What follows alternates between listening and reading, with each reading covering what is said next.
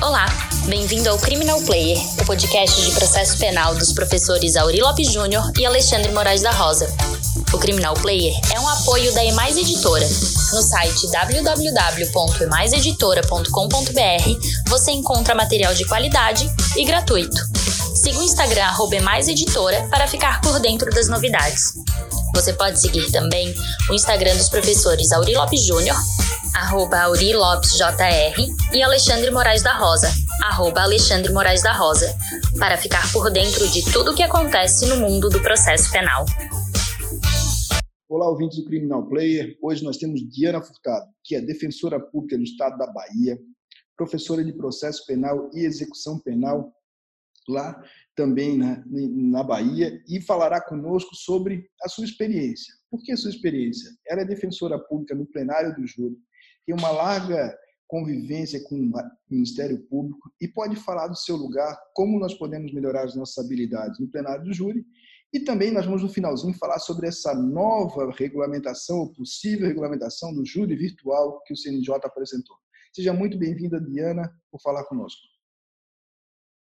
Oi, Alexandre, tudo bom? Quero começar agradecendo imensamente por esse convite. Me sinto muito honrada de estar aqui falando com você e passando um pouquinho da minha experiência é, atuando na defesa, no tribunal do júri e num contexto de defensoria pública. Estou realmente muitíssimo honrada, obrigada por essa oportunidade.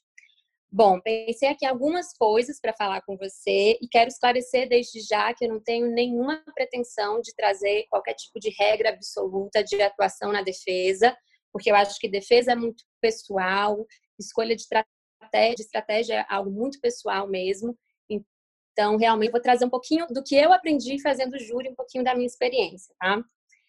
É, eu gosto de, de falar muito de relação de confiança, embora pareça óbvio, porque a gente tem que ter relação de confiança com quem quer que a gente esteja defendendo, mas eu acho que no tribunal do júri, isso é, é preciso falar disso, porque, por vezes, no âmbito da defensoria pública, o defensor público tem acesso ao usuário da defensoria, ao acusado, somente no momento do plenário. E isso pode ser muito brutal é, em relação à imprevisibilidade daquilo que vai acontecer em plenário. Então, se a gente conseguir estabelecer uma relação de confiança bacana com o acusado, para que ele possa se abrir com a gente e a gente consiga realmente saber de tudo que aconteceu, a gente diminui muito a chance de alguma situação imprevisível, de alguma surpresa num contexto de plenário.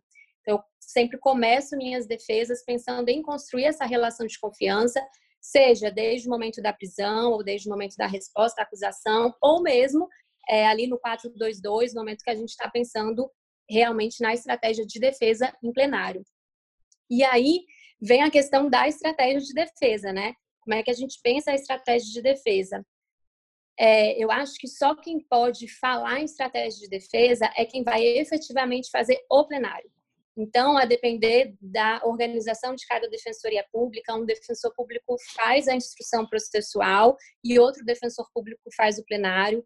É, ou em razão de promoções e remoções, o defensor que estava atuando deixa de atuar no momento da, do plenário, da sessão de julgamento. Então, eu acho importante que quem quer que esteja fazendo a defesa do acusado desde o início do processo não limite as chances de defesa. Então, se a gente está numa primeira fase do procedimento, eu prefiro, em geral, que o acusado não fale durante o interrogatório, que ele utilize o direito de silêncio. Por quê? Porque pode ser que não seja eu a fazer a sessão de julgamento. E aí isso deixa um leque mais aberto, mais amplo, para quem vai fazer a defesa lá no momento do em frente aos jurados, né? É, e aí, preciso até ressaltar que, obviamente, se não existem provas suficientes de autoria e materialidade, o juiz deve ou deveria né, pronunciar o acusado. Então, pouco importa o que o acusado vai falar ali ao final da primeira fase do procedimento. É claro que se a gente está diante de, um, de uma possível legítima defesa, por exemplo, aí a gente vai um pouquinho para a teoria dos jogos, que aí é a sua área, para pensar é, quem são aqueles atores ali, né? Quem é o promotor de justiça que está trabalhando ali, quem é o magistrado que está ali, e se esse promotor, é, pelo que eu conheço dele, poderá pedir ali em sede de alegações finais, a absolvição sumária por conta da legítima defesa. Se, se eu achar que ele vai pedir, se eu conhecer o magistrado e achar que o magistrado vai reconhecer a legítima defesa ao final da primeira fase, aí sim eu vou colocar o acusado para falar no interrogatório ao final da primeira fase. Do contrário, eu prefiro que ele fique em silêncio e a gente mantenha aquele leque aberto para a sessão de julgamento. Até para aproveitar, né, é. Diana, que nesse sentido, é que esse é o papel da defesa, que ele vai sentir a temperatura até o final da instrução e aí pode dar uma, uma, uma orientação qualificada. Porque o perigo é que esse interrogatório do acusado da primeira fase volte contra ele em plenário. Afinal de contas, você não sabe como controlar. Justamente. Inclusive, não, não é comum que a gente tenha um acusado que, na fase de investigação, é, deu uma versão, aí ao final do, da primeira fase dá outra versão, e aí quando chega em plenário, que estabelece a relação com o defensor do plenário, quer dar uma terceira versão. Então, até em, pensando nisso, eu prefiro que ele fique em silêncio ao final da primeira fase e realmente diga a, a, a versão dos fatos, né, como ocorreram para os destinatários finais da prova, que são os jurados, né? Isso. E aí, quando a gente vai pensar já no contexto de plenário, ainda falando de teoria dos jogos, é importante a gente saber com quem é que a gente está lidando no plenário. Quem são aqueles jurados, né? Se a gente consegue fazer uma pesquisa de quem são aqueles jurados, por redes sociais mesmo, ótimo, que a gente já sabe se pertence a algum partido político, em quem votou, se é flagrantemente punitivista ou não, já dá para a gente ter uma noção. Mas, se por acaso, por rede social, a gente não consegue acessar essas informações, né, porque a conta é privada, por exemplo, é, aí a gente pode fazer aquele, aquela troca de informações nos bastidores do fórum. Conversar com um defensor que trabalhou com aquele corpo de jurados na semana anterior, ver quem é aquele jurado que efetivamente não tem como participar, que tem que ser recusado, e isso enriquece muito. Às vezes, esse, esse bate-papo até com os funcionários do fórum, a gente já tem como ter um panorama geral de quem é que está ali. E aí vem a questão também da linguagem, né? Tentar não ter uma linguagem maçante, chata, enfim, porque aquele destinatário ali tem que estar tá pensando no que é que, que a defesa está falando. É, e aí, finalmente, em plenário, vem a questão da estratégia, e por uma experiência pessoal, Alexandre, eu percebi que, por vezes, nós, defesa, assumimos um papel muito passivo. A gente fica esperando a produção de provas da acusação, a acusação fazer né, a inscrição das testemunhas, e a gente fica mais ali só, na, só acompanhando para fazer efetivamente a nossa defesa durante a sustentação, durante uma hora e meia. E, por vezes, a gente perde muitas oportunidades porque se na primeira fase a gente estava tentando deixar o, leque de estratégias de defesa aberto, agora é o momento de fazer a defesa. Então, se eu percebo que tem uma testemunha que está flagrantemente, assim, evidentemente mentindo, ou se eu percebo que tem uma testemunha que está em dúvida, que não tem tanta certeza do que ela está falando, o momento do plenário é o momento da gente participar dessa inquirição de fato e da gente tornar isso evidente para os jurados não, não adianta eu imaginar que apenas durante a minha sustentação eu vou conseguir convencer os jurados da dúvida daquela testemunha. Isso precisa ficar evidente para os jurados ainda enquanto a testemunha está falando, para que eles formem essa convicção e depois eu só vá consolidar isso na cabeça deles com o meu discurso. Então eu percebi que a gente precisa sair de uma postura é, passiva e começar realmente a inquirir mais, a perguntar mais e a se arriscar mais. Claro que o risco é grande, porque o plenário é imprevisível, né? Alguma resposta pode ser surpreendente e desfavorável à defesa, mas os resultados para mim têm sido mais positivos quando eu arrisco e consigo já começar a minha defesa desde a inscrição de testemunhas. O mesmo em relação ao interrogatório. Se na primeira fase eu prefiro que o, o acusado fique em silêncio, é, lá, já na sessão de julgamento, é o momento que ele realmente tem que se defender. Então, eu preciso que ele fale, ainda que seja para confessar, eu preciso que os jurados estejam ali, olho no olho com o acusado, que escutem a versão dele, mesmo que ele tenha dado uma versão na investigação, outra na primeira fase, e queira agora, finalmente, na sessão de julgamento, dar uma terceira versão. Eu, eu acho que é necessário que ele dê a versão dele para os destinatários finais da prova, que são os jurados. Então, eu faço muita questão de que a defesa comece desde a inquirição e continue no interrogatório, sendo a sustentação apenas uma consequência daquilo que foi produzido ali. é algo que eu mudei no meu plenário e eu, eu me orgulho muito disso porque mudou muito, né? É, e aí, por fim, Alexandre, assim, que eu trago de experiência minha, eu escuto muitos colegas falarem que preferem, em plenário, se utilizar de vários instrumentos que não o direito para formar a convicção dos, dos jurados, né? É, então, se utilizam de poemas, de livros de música e de várias estratégias é, diferentes do direito mesmo para conseguir convencer os jurados de alguma forma. E eu acho isso incrível. Mas eu acho que esses instrumentos são auxiliares e que a gente não deve perder de vista o direito, né? Não de forma tão técnica, porque a linguagem tem que ser acessível aos jurados, mas eu acho sim que a gente não pode perder de vista o direito e se utilizar ali de todos os meios que estejam à nossa disposição para fazer a defesa do acusado. E é mais ou menos assim que eu tenho trabalhado o meu plenário.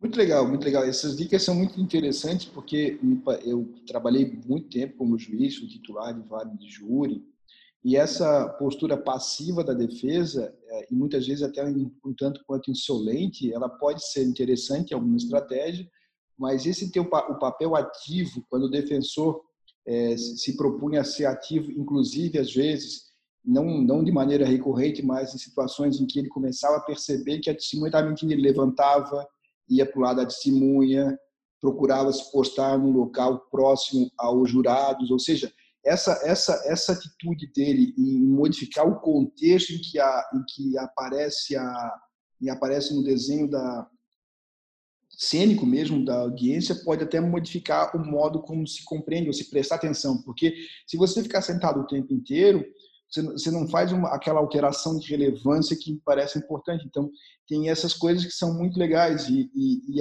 e, algumas coisas que eu percebi no tempo. Teve um, um, um promotor que tinha uma testemunha estava mentindo, aliás, um, um defensor que testemunha, ele achava que a testemunha estaria mentindo. Então, ele virou assim: eu não, não, não tenho como saber o que, que ele se era verdade ou não verdadeiro, mas aquela jogada dele é, foi muito significativa quando chegou a testemunha para sentar, ele virou para o estagiário que estava junto, disse: é, é esse, esse aqui? É esse aqui, tá bom. Então vamos lá e pegou uma pastinha do cara para ver. Eu não sei se a pastinha tinha alguma coisa, tinha alguma coisa diferente, mas o depoimento da, da testemunha foi muito mais íntegro, ou seja, não lembrou de muita coisa, diminuiu a versão por força de uma de uma ação do, do, da defesa que eu não sei se realmente tinha ou não tinha, mas a, aquele modo de fazer com que o sujeito não soubesse o que ele tinha com que houvesse uma integridade no seu depoimento. Então, vejam só como é uma, uma atitude simples, às vezes, né, que não está fora da regra, mas que faz com que o sujeito possa evitar uma, um falso positivo. É, Alexandre, eu acho que no, no júri tudo importa, né? Então, a gente percebeu tudo o que está acontecendo ali, a expressão dos jurados, a expressão da testemunha, a linguagem corporal, o tom de voz, né, aumentar, diminuir, a nossa própria expressão, tu, tudo isso eu acho que importa e a gente tem que estar o tempo inteiro atento é, para poder agir rápido e poder ser criativo no plenário. Isso. E agora nós temos uma, além disso tudo, né, em tempo de pandemia, a gente deve, você está passando pela mesma situação, os julgamentos estão suspensos e aí uma nova proposta do CNJ para fazer julgamentos virtuais. Né? Então, tudo aquilo que a gente acabou de falar das, da, da, grande mérito do plenário, a gente tem agora uma dificuldade, porque você vai compartilhar na tela agora o quê? Né? Então, é, nós temos uma dificuldade. Eu queria te ouvir um pouco sobre essa tua experiência, o que que, se é que é possível nós imaginarmos que o plenário aconteceria e como há um, um possível prejuízo para a defesa. É, eu tô, eu tô bastante angustiada, Alexandre, com a gente está aguardando, né, sair essa possível resolução e eu tô bastante angustiada porque a gente vê um eficientismo assim do, do processo penal passando por cima de todos os direitos e garantias do acusado. A gente não tem como garantir uma ampla defesa se o defensor não está sentado do lado do acusado para ouvir a todo momento a interferência dele e os relatos ali imediatos né, sobre o depoimento das testemunhas, inclusive. É, a gente não tem como garantir, na minha opinião, a espontaneidade, inclusive, tanto das testemunhas quanto do próprio acusado. A gente não tem como imaginar que exista defensor público tanto na unidade prisional como é, fazendo a defesa efetivamente no tribunal do júri. A gente não tem como garantir que as testemunhas não vão se comunicar, a gente não tem como garantir que os jurados não vão se comunicar, a gente não tem como garantir o sigilo das votações. Então, tudo isso me deixa, assim, muito angustiada. Mas, acima de tudo, o que me deixa, assim, realmente mais apreensiva é que a gente vai perder a própria essência do julgamento do tribunal do júri, que é essa coisa da eloquência, dos gestos, da expressão, da emoção, da humanidade, né? O, o, tribunal do júri é um julgamento democrático, a sociedade deveria estar ali olhando para o acusado e julgando o acusado depois de ouvir as testemunhas presencialmente, né? Daquilo tudo ser feito ali, vendo a defesa, vendo a acusação e olhando na cara do acusado. Isso tudo a gente perde. Então, para mim, a gente perde a própria essência do julgamento democrático que seria o tribunal do júri. E ainda com um acréscimo que me permite fazer muito rapidamente, que assim como a TV Justiça modificou o padrão de julgamento dos tribunais, a gente tem visto agora, nesse tempo de pandemia, que os tribunais têm se embananado, tem gente que se perde, tem gente que promove as coisas, e a questão é assim, quantas telas serão disponíveis para você? Os jurados serão focados? O juiz será focado? Você está vendo o que o Ministério Público está fazendo? Como você pode controlar que o que e aí você tem outros problemas. O jurado, por exemplo, você está em casa, você tem filho, eu tenho filho, tem cachorro. Como é que você faz? Você vai ser convocado para o julgamento e você tem que dar um, uma solução para isso. É, e se a internet do jurado cair, houve, como é que você consegue controlar? Então, essas precauções mínimas que tornam dificultosa e perde, a, a como você fala, é, o, o que é o grande desafio do Tribunal do Júri. Você vai ter uma, uma, uma, pública, você vai bater boca como, vai pedir a par como, enfim, é, é tanta infinidade e aí não é má vontade não, porque me parece que a audiência com um pouco de com um pouco de, de boa vontade, integridade em relação à, produção da prova, você pode ouvir uma testemunha, você pode ouvir outra testemunha, você pode fazer um interrogatório, mas um tribunal do júri, com todo respeito ao CNJ, é impossível nas condições atuais, você ter minimamente garantida a dinâmica do Tribunal do Júri na via virtual. É, Alexandre, eu fico pensando assim que é muito comum no Tribunal do Júri algum jurado que está mais disperso, né? É, algum jurado que cochila durante a sessão e a gente efetivamente não vai ter esse controle, né? Então, como é que eu vou arguir uma nulidade de algo que eu talvez não esteja nem vendo, né? Realmente eu não sei quem vai estar focado, qual é a imagem que vai estar aparecendo para mim.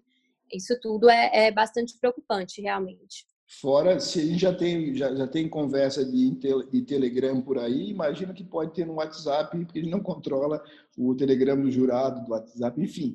É, eu, eu não consegui entender como é que seria a sala secreta, sinceramente, também não consegui entender como seria o julgamento de sala secreta, mas a gente está aí para desafiar, para fazer o desafio, apostar nas, nas possibilidades democráticas e crescer, afinal de contas, nós vivemos um, um período um tanto quanto diferente. Mas agradeço muito meu nome, em nome do Auri, que tenha disponibilizado um tempo para falar sobre isso. Queria deixar para dar uma última recado e, e perguntar para ti uma coisa mais pessoal, que é divertido. Eu aprendi a lavar louça, aprendi a fazer mais vigor, assim, já curto, gostar de lavar louça, mas agora curto lavar louça. Tive que fazer esteira em casa, ler outras coisas. E o que, que tu aprendesse na pandemia, Diana? Olha, eu vou te contar que eu comprei um aspirador de pó. agora eu passo esse aspirador de pó na casa inteira, várias vezes no dia, assim, realmente minha maior companhia é o aspirador de pó. Mas, brincadeiras à parte, me, me aproximei muito dos meus filhos, né? Agora o dia todo com eles, estudar junto, isso tem sido muito bom para mim, realmente a gente mudou a relação aqui em casa. É, agradecer imensamente, eu sou muito fã do Criminal Player, viu? Eu acho o projeto incrível, eu acho que essa, essa troca de experiências, a gente ter a possibilidade de ouvir tantos atores de diferentes partes do país, cada um trazendo um pouquinho do que viveu, da sua experiência, isso é o que me dá assim, muita esperança mesmo de que a gente possa caminhar para talvez um dia alcançar um processo penal menos marcado por essa cultura do punitivismo. Então, então de parabéns mesmo pelo projeto e muito obrigada pelo convite por essa oportunidade é convite nosso, meu, do Auri e do Tiago Vieira, que é teu fã lá, que é, que é o nosso parceirão aí de Salvador também, que fala muito bem de ti. Muito obrigado e até a próxima, pessoal.